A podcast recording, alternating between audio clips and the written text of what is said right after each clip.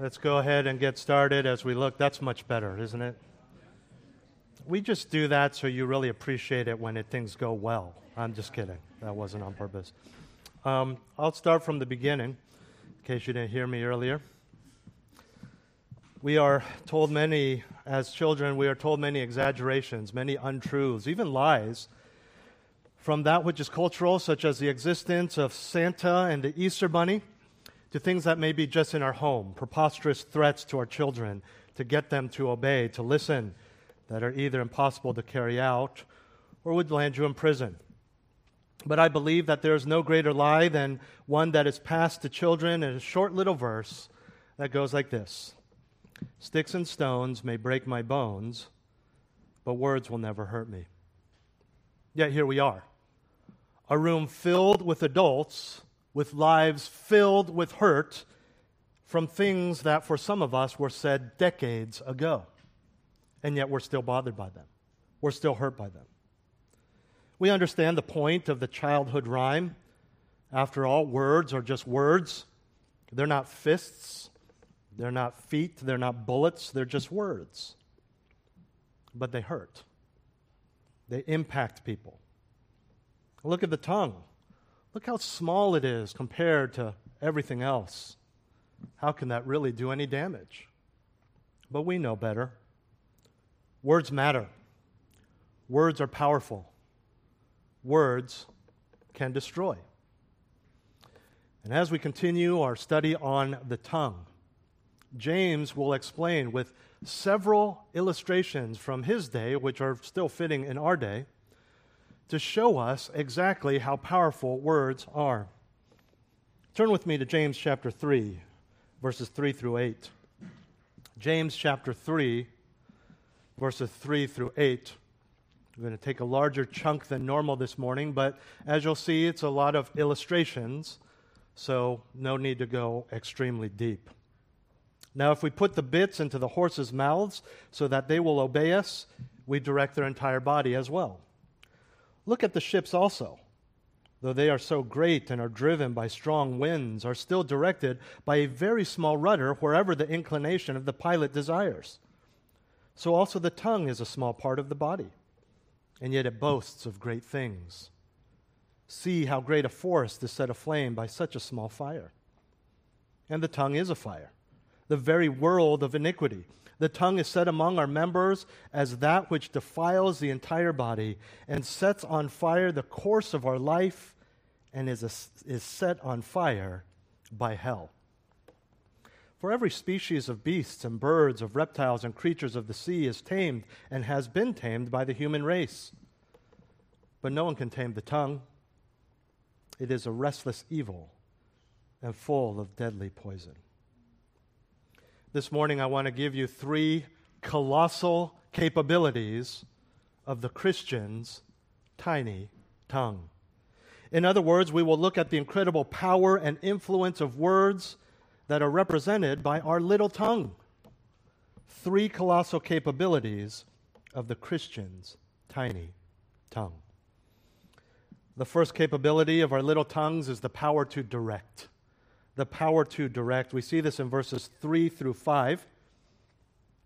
And in verses 3 and 4, James uses two everyday illustrations of his time to show how a very large object is directed by something that is comparatively very small the bit in the horse's mouth and the rudder of a ship, a boat.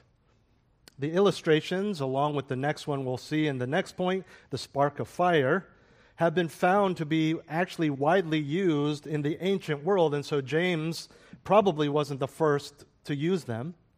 And they are often used in ancient writings, all three of them together, as James does so here. But more specifically, the first illustration, the ability to control a horse with a bit, was a common way back then of describing the ability to control something large with something small. Verse 3 again says, Now if we put the bits into the horses' mouths so that they will obey us, we direct their entire body as well. Now, this illustration is probably very obvious if you have ridden a horse or seen a horse ridden. you know that the rider that sits on the saddle on the back of the horse holds reins. And the reins he uses to tell the horse where to go, even how fast to go.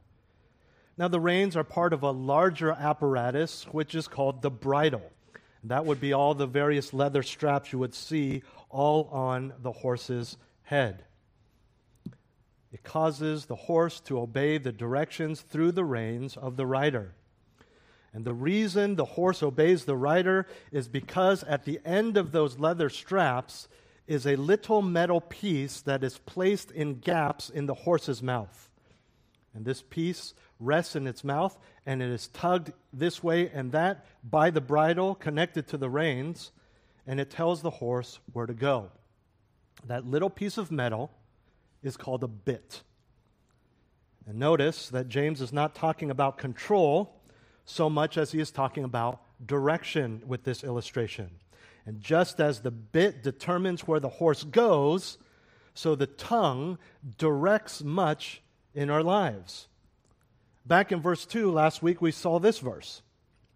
If anyone does not stumble in what he says, he is a perfect man, mature, complete in Christ, able to bridle the whole body as well. And we saw last week what this meant was not that we would be sinless, but because the tongue is so prone to sin, it so easily sins, as opposed to going out and putting on your shoes, driving somewhere, finding an address, and going and physically harming someone. Tongue just speaks, sometimes before we even realize what's happening. And so, if you have the ability to control your tongue, then surely you have the strength and the maturity to control everything else, and as a believer, you would have already done so. And so, the direction of our lives, like the bit in the horse's mouth, is controlled by our tongue. There's another illustration. In James's day, the main mode of transportation on land was the horse, over water, it was the ship, which is James's second illustration of the power of something small to direct something large. Look at verse 4. Look at the ships also. Though they are so great and are driven by strong winds, are still directed by a very small rudder wherever the inclination of the pilot desires. So here we have a ship in the middle of the sea, seemingly at the mercy of the winds and waves. But there's a pilot on the ship, and he has control of the boat because of the rudder. Wherever the pilot wants the ship to go, he steers the boat by controlling the rudder, that small underwater blade that causes the vessel to turn. Small, like the tongue, but powerful. And without it, the ship would be controlled by forces outside of the ship. Instead, however, it is at the inclination or the will of the pilot, even in the midst of strong winds, literally severe, violent, hard, cruel winds. The emphasis being on the challenges to the pilot's control because of this combination of mass and force, and yet this little rudder controls the massive ship wherever it goes, and all the cargo, all the people on that ship. We start seeing and understanding the control, the direction of our lives that our tongues hold. You know this. You all been the object of this. You have treated people differently because of their words. Nasty people are treated like nasty people. Kind people are treated like kind people. Different things from their job to their relationships are all impacted by the direction that their words hold. Although the ships of his day were quite large, for example, we're told in Acts 27 that the ship that Paul was on had 276 people on it. I am confident that James, nor anyone else at that time, save for Jesus Christ in his sovereignty, could even fathom the size of our modern day ships. Yet they too are controlled by rudders that are a fraction of the size of the ship itself. And both of these illustrations are culminated in James's point in the first half of verse 5. So also the tongue is a small part of the body and yet it boasts of great things. Compared to the rest of the human body, the tongue is a small part. And the boast that it can make is justified. It wields a lot of power. For its size, it can make a legitimate claim to considerable power. Last Sunday, I ended by directing you to a verse that second only to James 3 is the most helpful passage on the tongue, Ephesians 4:29. The next place where we find in scripture very helpful guidance and warning about speech is the book of Proverbs. There are many different angles, many different lessons that Proverbs provides, and among them are proverbs that like James 3 3, tells us that the tongue controls the entirety of an individual. Let me read a couple for you. Proverbs 18:7. A fool's mouth is his ruin. That seems pretty complete and holistic. And his lips are the snare of his soul. That's 18:7. Proverbs 21:23. He who guards his mouth and his tongue guards his soul from troubles. The words, the tongue, the speech indicate the power of protection over one's entire body and soul. And again, with both of his illustrations, James is emphasizing that something small, like the tongue, can control something big, like your body and even your soul. Today, the most common horse bit is five inches. It weighs two pounds. The horse it controls is on average five feet tall, eight feet long, and 2,000 pounds. Controlled by something as big as the pen some of you are holding right now. The largest man made ship was the Seawise Giant, 1,500 feet long, which means if it was placed vertically, it would be 500 feet or 30% taller than the Salesforce Tower in San Francisco, the tallest building in San Francisco. It was so big that the turning radius of the ship, in other words, if it wanted to turn completely around, the smallest circle it could make was two miles wide. In still waters, at its full speed of 16 and a half knots, which is about 20 miles per hour, if it was to cut the engines, essentially putting on the brakes, in still waters, to come to a complete stop, it would take it five and a half miles. It weighed 657,000 tons. That's almost 1.5 billion pounds. Its rudder, just a half a million pounds. Still very heavy, but in other words, the rudder controlled a ship that was 3,000 times its size. The average American man is just over 5 feet 9 inches, 69 inches to be exact. His tongue, 3 inches. And yet, James says, it controls and directs the entirety of who you are. And that goes beyond just your physical body. That talks about your relationship with God, your relationship with God's people, your relationship with unbelievers, your work, your reputation. It has the power to direct.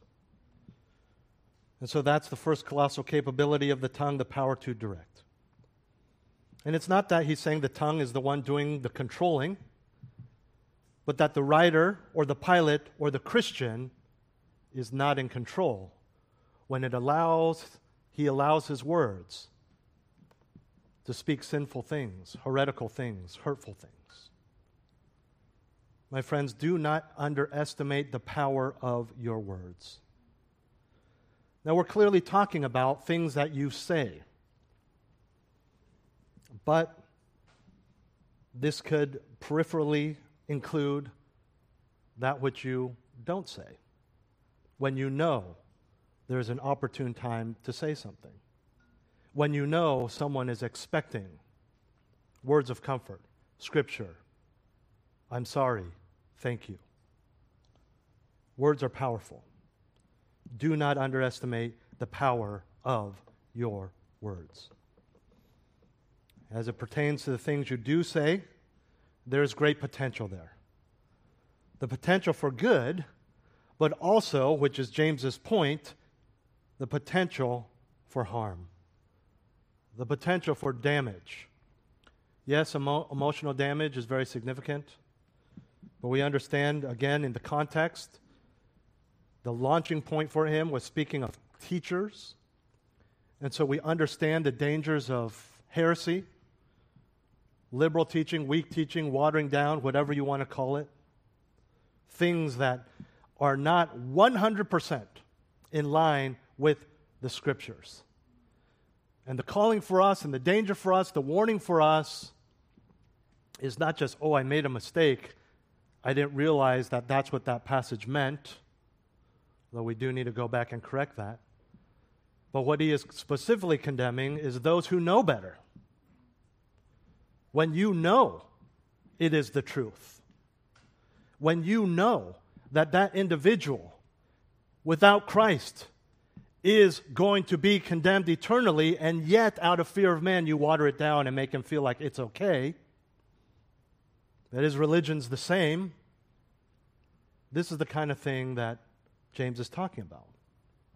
But it also applies to what we would say with Scripture and how we are to apply it and embrace it in our hearts so that our speech is loving and edifying and encouraging and does not tear down. This is based on the truth. This is based on reality, not subjective feelings. Now we understand that. We understand if people are extra sensitive, we still tell them the truth, but maybe in a more gracious way than your other friend who has thick skin that you can not mince words and be more blunt. But the reality is, we need to be careful with our words.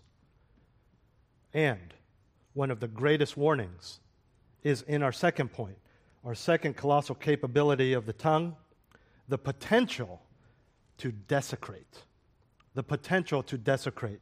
Look at the end of uh, verse 5 through verse 6.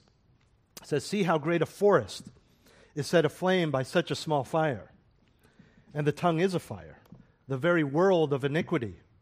The tongue is set among our members as that which defiles the entire body and sets on fire the course of our life and is set on fire by hell. It just gets worse and worse. And if you thought, well, the tongue can't be that bad, surely when he says it's set on fire by hell, there's nowhere to go.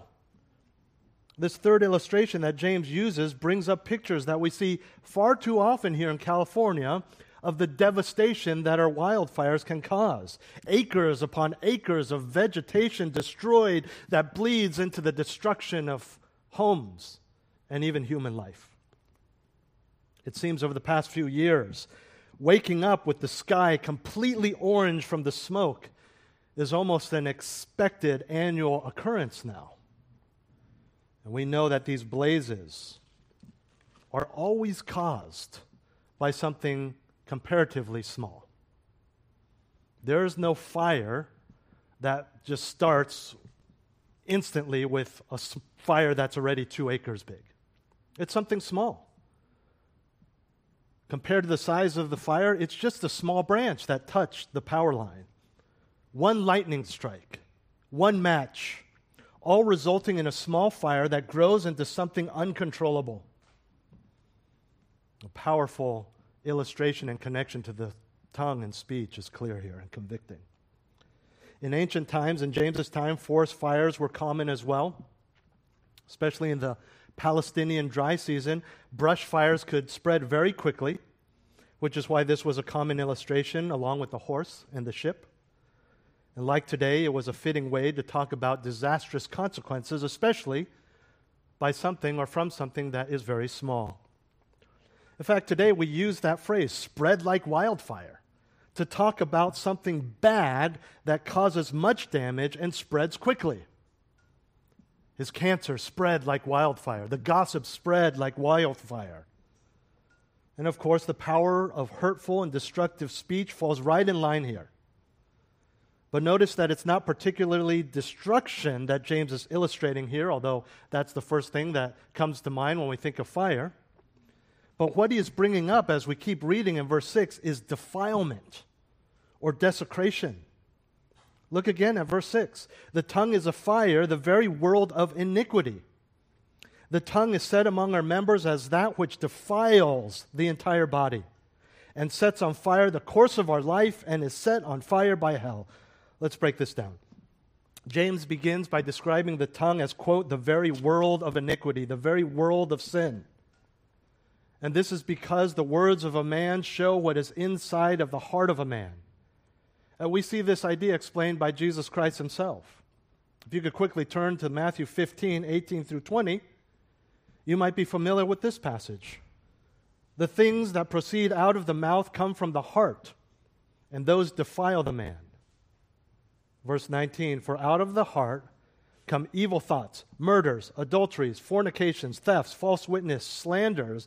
These are the things which defile the man. And you'll remember that the context are the legalistic Pharisees saying, hey, you need to wash your hands, because if you don't wash your hands in this ceremonial way, which was very labor intensive for the Jews, especially considering there was no running water, before you could eat, they say, you're defiled because you have eaten with unclean hands, which makes the food unclean.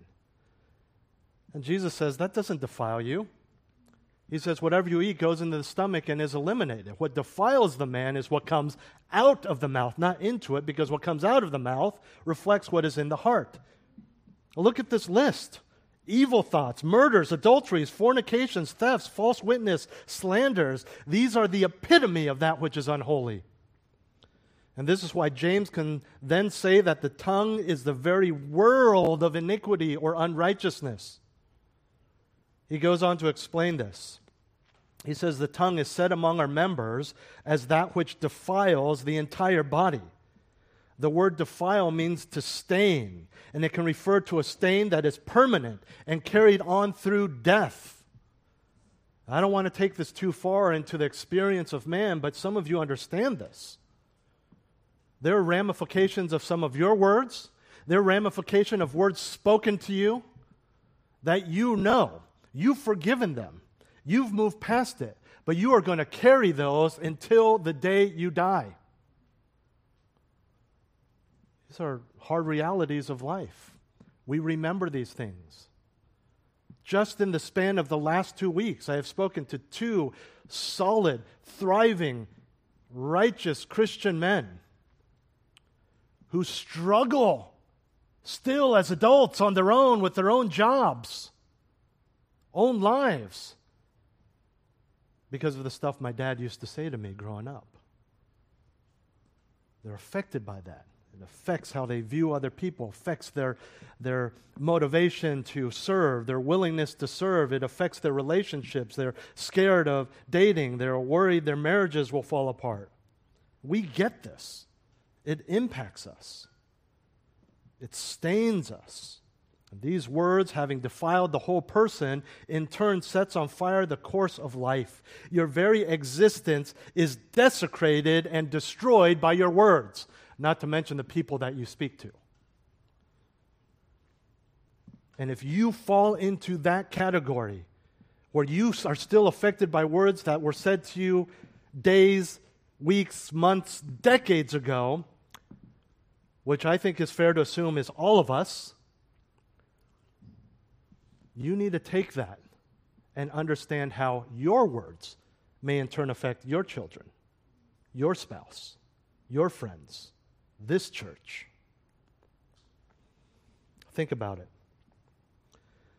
The people you know, how you treat them, how you view them, how you interact with them, they're gauged by their personalities.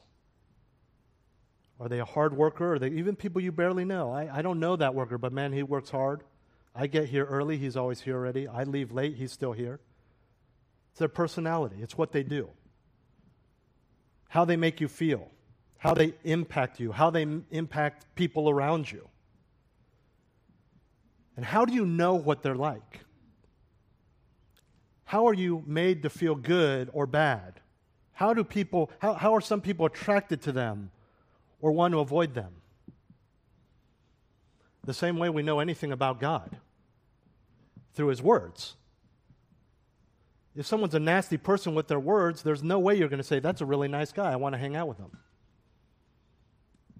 just got to look past the words. What else is there? You can't get past the words. You don't want to be around them. And think of your closest friends, the Christians you want to hang out with. What do you say? Why do you hang out with them so much? They're so what? Encouraging. They're so encouraging. And so now we see how the words can either destroy or defile, they can direct the course of your life. The words come out because they reflect how they truly feel, what they truly are. What they love will come out in conversation. What they hate will come out in conversation. Whether they are humble or arrogant will be reflected in their speech. Whether they are more concerned about you or more concerned about themselves is very clearly indicated by just a few sentences, whether they predominantly use the word me or the word you. And when the mouth is full of boasting and gossip and lying and slander and discouragement or even useless, thoughtless chatter, which is condemned in Scripture, then it is more likely than not that the person is allowing his words to defile his whole being and the course of his life is set on fire. Don't believe me? Let's look at Proverbs again. Proverbs 10:18. He who conceals hatred has lying lips, and he who spreads slander is a fool. There's gossip and slander. Proverbs 12:19. Truthful lips will be established forever, but a lying tongue is only for a moment. There's lying. Proverbs 29 20. Do you see a man who is hasty in his words? There is more hope for a fool than for him. There's thoughtless chatter. These proverbs that speak of destruction and foolishness show that such speech is not godly, it is unholy. And if they are the theme of your life, if they are the theme of your speech, they reflect a heart and a tongue that have been set not only on fire, but by the fires of hell. God's words, not mine. The word James uses here is the word Gehenna, translated the word hell. It speaks of a physical place that was just outside of Jerusalem, the valley of Hinnom, Gehenna. In both the Old Testament and intertestamental times, so that's the history of man between the end of the Old Testament before the New Testament began intertestamental, intertestamental times. During those times, the area of Gehenna gained a reputation for being evil. In the Old Testament, we know that pagan sacrifices were carried out there. In Jesus' day, it was a place outside of the big city where they would throw their trash, their dead animals, and even the bodies of executed criminals, they would dump there. And there was always this nasty smelling smoke coming from there as the fire used to get rid of all the refuse was continually burning, which helps you understand why Jesus himself used it, pointing at it, Gehenna, as a physical representation of hell and ultimate condemnation. When James says the tongue is set on fire by Gehenna, by hell, he is saying that the tongue can be used in a way that represents sinful corruption and destruction. In essence, a tool of the wicked, a tool of the devil, speech that is more like the devil than like God. When we connect it to everything that James is saying here, we understand that it doesn't take much for the hellish influence to create a forest fire that consumes your whole life and causes hurt and destruction for others. This is why I call it the potential to desecrate. For the Christian, our lives and the course of our lives have been set on the narrow, holy, godly road. But our words can take what is holy and make it unholy, worldly, godless, which is what desecrate means to take something that is holy and make it unholy. Just a few words. Back in 2018, a rancher found a wasp nest in his backyard. If you're familiar, there's a type of wasp, their nest is actually underground. You can see a hole in the ground, the wasps are flying out of it. He wanted to destroy that nest, obviously. He took a metal stake, plugged it in the hole, grabbed a hammer, hammered that stake, and when that metal hammer hit the metal stake, a spark flew out.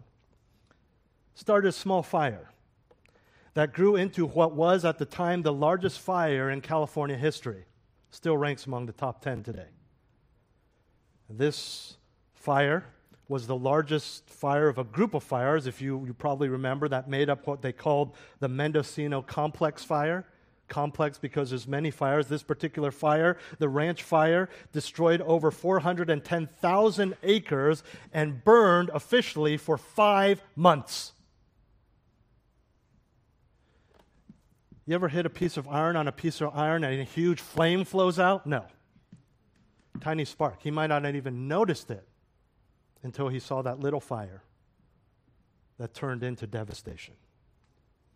Just one little spark create a whole world of devastation and pain. All it takes is one wrong word, one outburst of anger, one misapplication of Scripture to do the same. And we're now very familiar we as Christians say, Praise God. We pat firefighters on the back because they worked so hard night and day. They finally put out that fire after months and months. Rainy season's over. Next year comes. Same acreage, acreage, no fire. Now they have mudslides. People still living in hotels. You think the fire's over. Oh, that's devastating, but it's over. It's done. It's not over. It's not done. Words carry influence and power long after they are spoken. And so we understand why James calls it the very world of iniquity, defiling the body set on fire by hell. My friends, as followers of Jesus Christ? What world is represented by your words? The world of unrighteousness or the world of holiness? Because, as we have seen, words are the hardest to control. They are the first glimpse into what is truly in someone's heart. They set the course of a person's life, holiness, or desecration. And that's only two. There's a third colossal capability of the Christian's tiny tongue. We've seen the power to direct, the potential to desecrate, and finally, the propensity to destroy. The propensity to destroy. Look at verses 7 and 8. For every species of beasts and birds, of reptiles and creatures of the sea is tamed and has been tamed by the human race. But no one can tame the tongue. It is a restless evil and full of deadly poison. The human race, as you know, has controlled all other species of creatures. In fact, even in James's day, the Greek speaking world was very proud of their ability to tame animals. In my short life, I have seen lions and tigers dance and pose at the whip of the ringmaster in a circus. When I was younger, remember Marine World? Those of you who grew up in this area, I rode an elephant. I have been entertained by killer whales who jump on command. I have watched my young children pet a python and an alligator without an ounce of, ounce of fear at the county fair. Just two weeks ago, every member of my family held on to the fins of a dolphin as it swam us to shore. These are not domesticated animals. You don't keep these as pets, they are wild beasts bowing at the command of someone who would otherwise be considered lunch. But no one, no one can control their own tongue. To control it in such a way that it never misspeaks, never puts down, never misrepresents the Lord or His Word, or a claim to holiness and Christ likeness and as we are all very aware of by now, we are not just talking about some sort of grammatical slip or neutral chatter. James says the tongue, quote, is a restless evil and full of deadly poison. Restless is the same Greek word we saw in 1 8, where it is translated unstable. Remember speaking of someone who asks of God with doubt and is unstable in his ways? But the meaning of this word in this context in James 3 goes beyond that.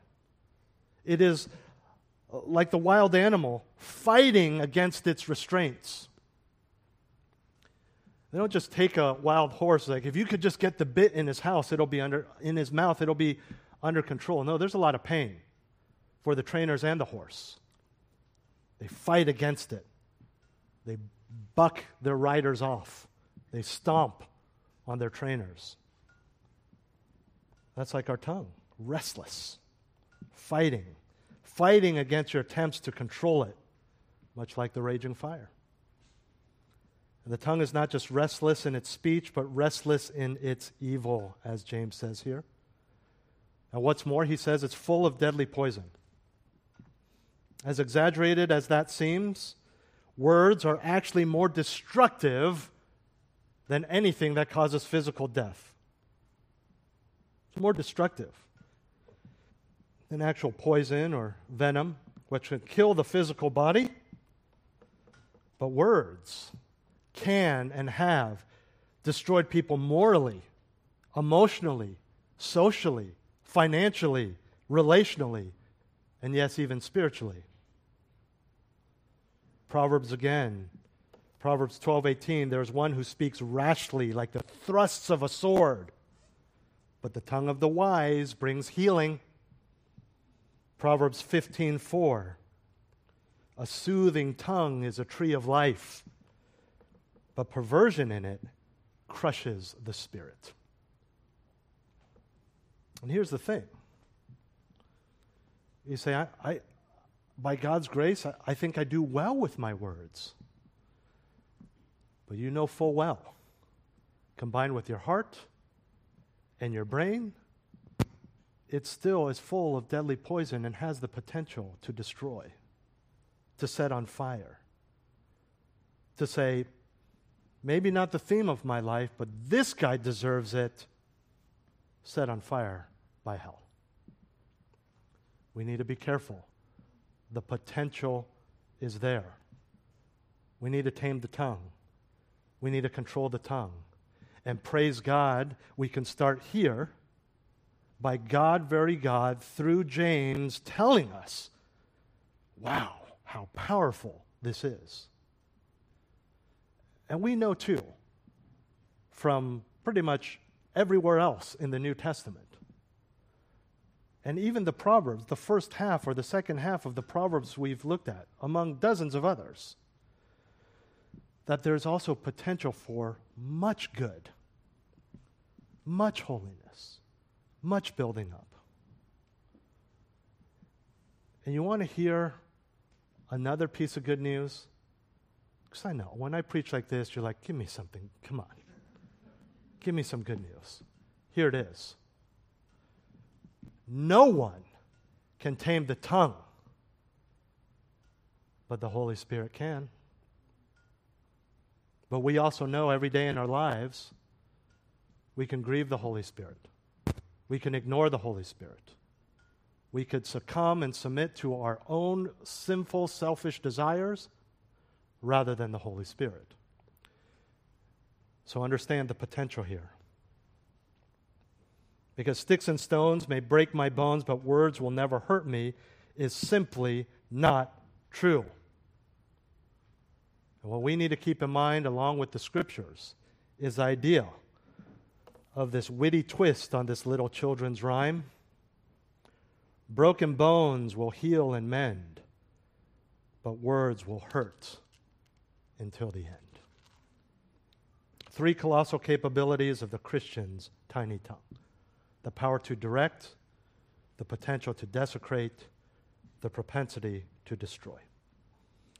Now, if we put the bits into the horse's mouths so that they will obey us, we direct their entire body as well. Look at the ships also.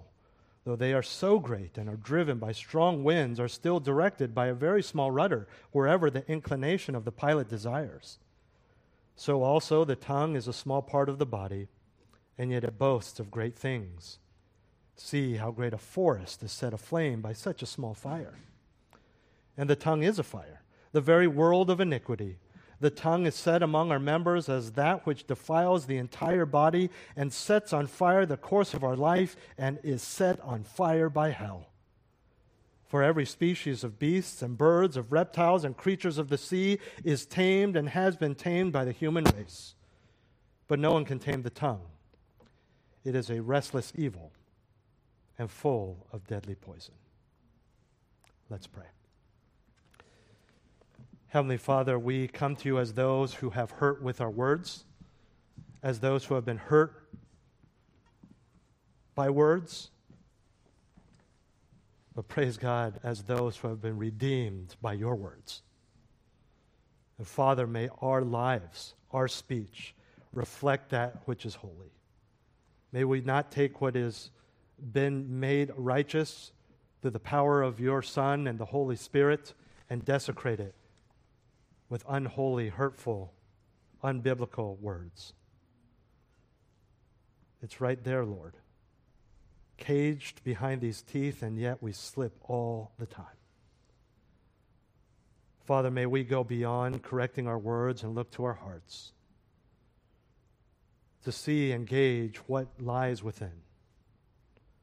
Why are we angry? Why are we judging? Why are we putting down? Why are we gossiping, lying, watering down the truth? May you fix our hearts, Lord.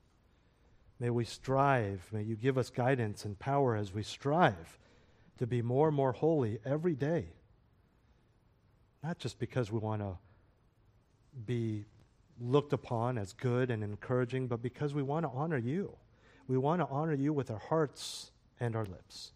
Help us, use us to this end, Lord. In Jesus' name. Amen. Well, let's